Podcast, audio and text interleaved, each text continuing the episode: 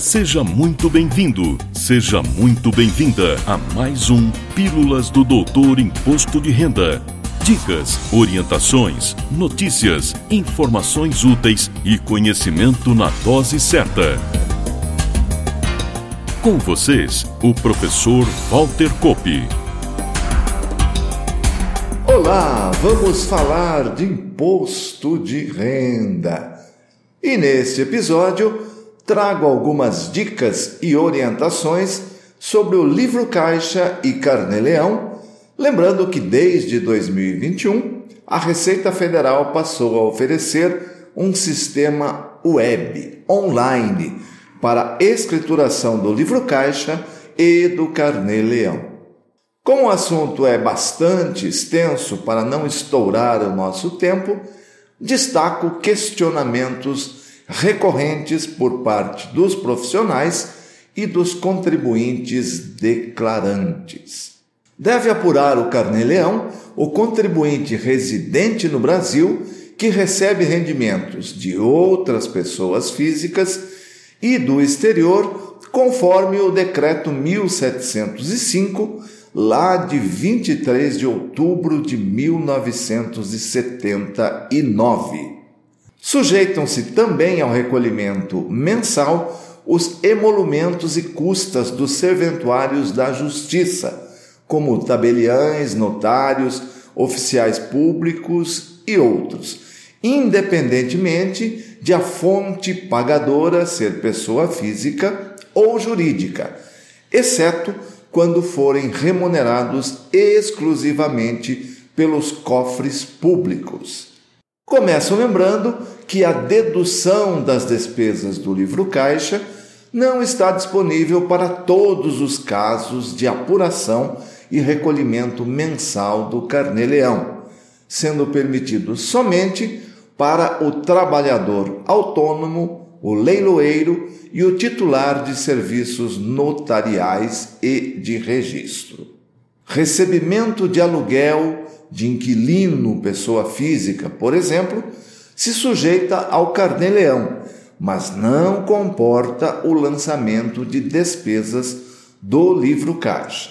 Entretanto, quando suportados pelo locador, são dedutíveis do valor bruto do aluguel recebido os impostos, taxas e emolumentos incidentes sobre o bem que produziu o rendimento, o aluguel pago pela locação de bem sublocado, despesas pagas para cobrança ou recebimento do rendimento e despesas de condomínio.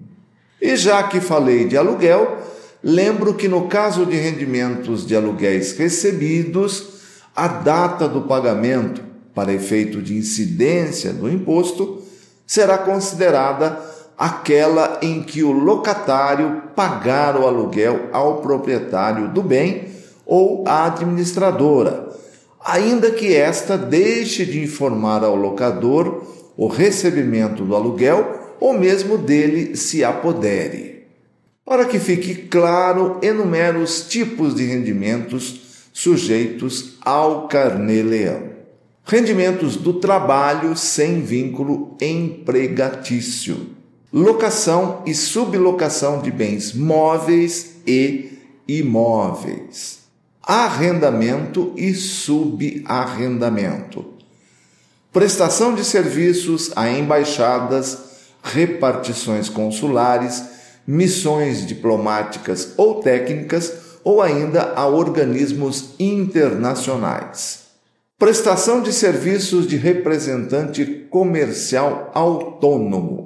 Emolumentos e custas dos serventuários da Justiça, como os tabeliães, notários, oficiais públicos e demais servidores, independentemente de a fonte pagadora ser pessoa física ou jurídica exceto quando forem remunerados pelos cofres públicos. No mínimo 10% do total dos rendimentos recebidos por transporte de cargas.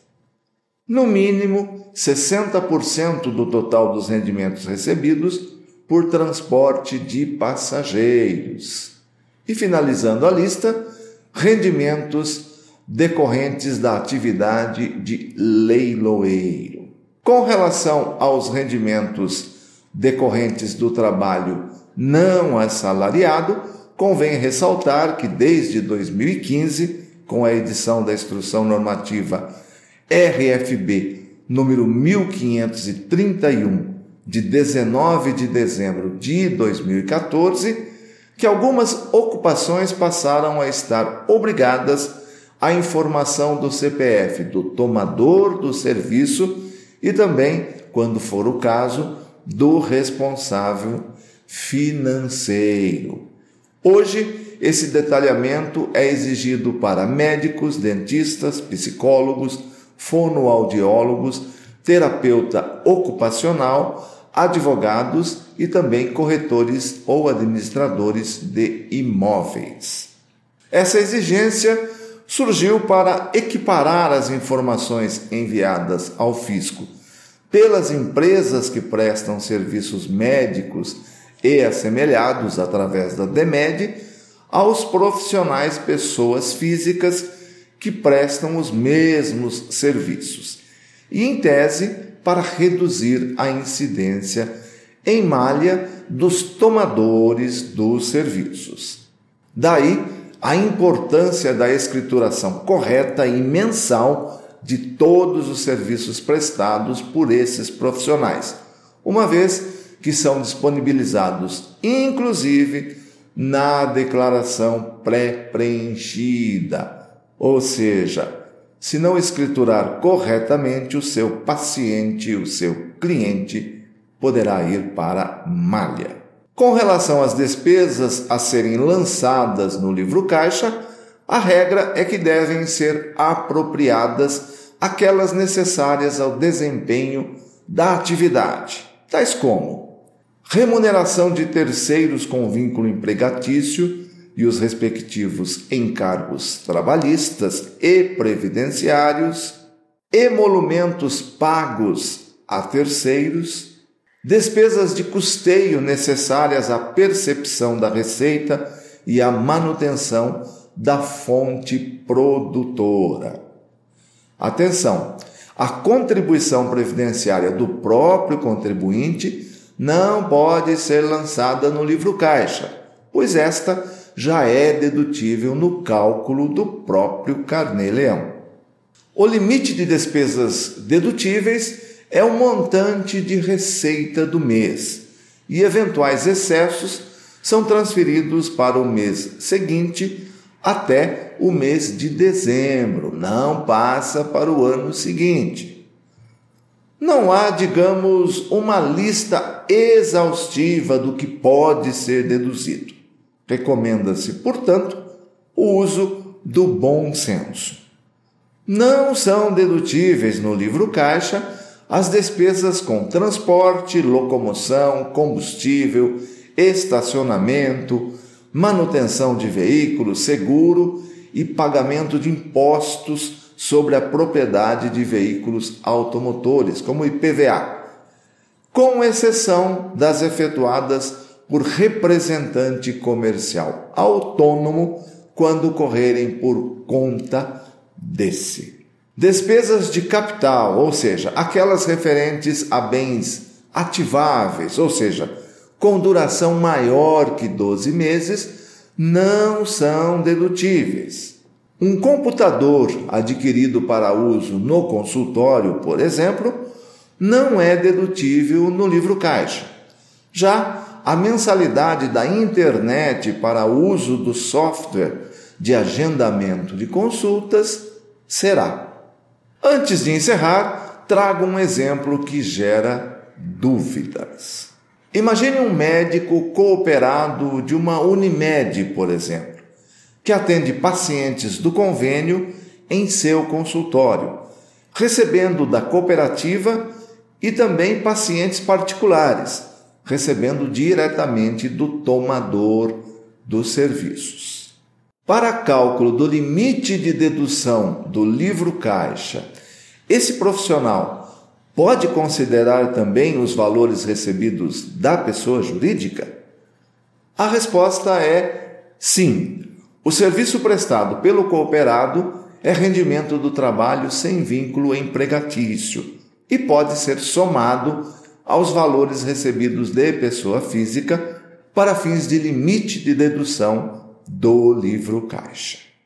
E antes de encerrar, lembro que já está no ar, no momento apenas para os escritórios e profissionais da contabilidade, nossa nova plataforma de cursos e conteúdos, onde, além do conteúdo exclusivo, sua equipe poderá contar com nossa consultoria simplificada o ano todo.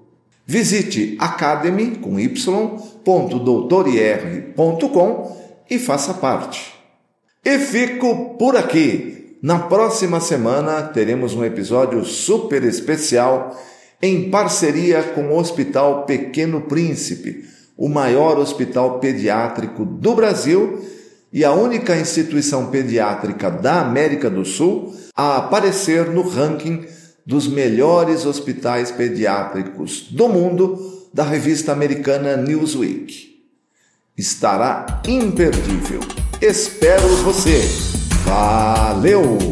Na próxima semana tem mais Pílulas do Doutor Imposto de Renda. Obrigado por ter ficado conosco.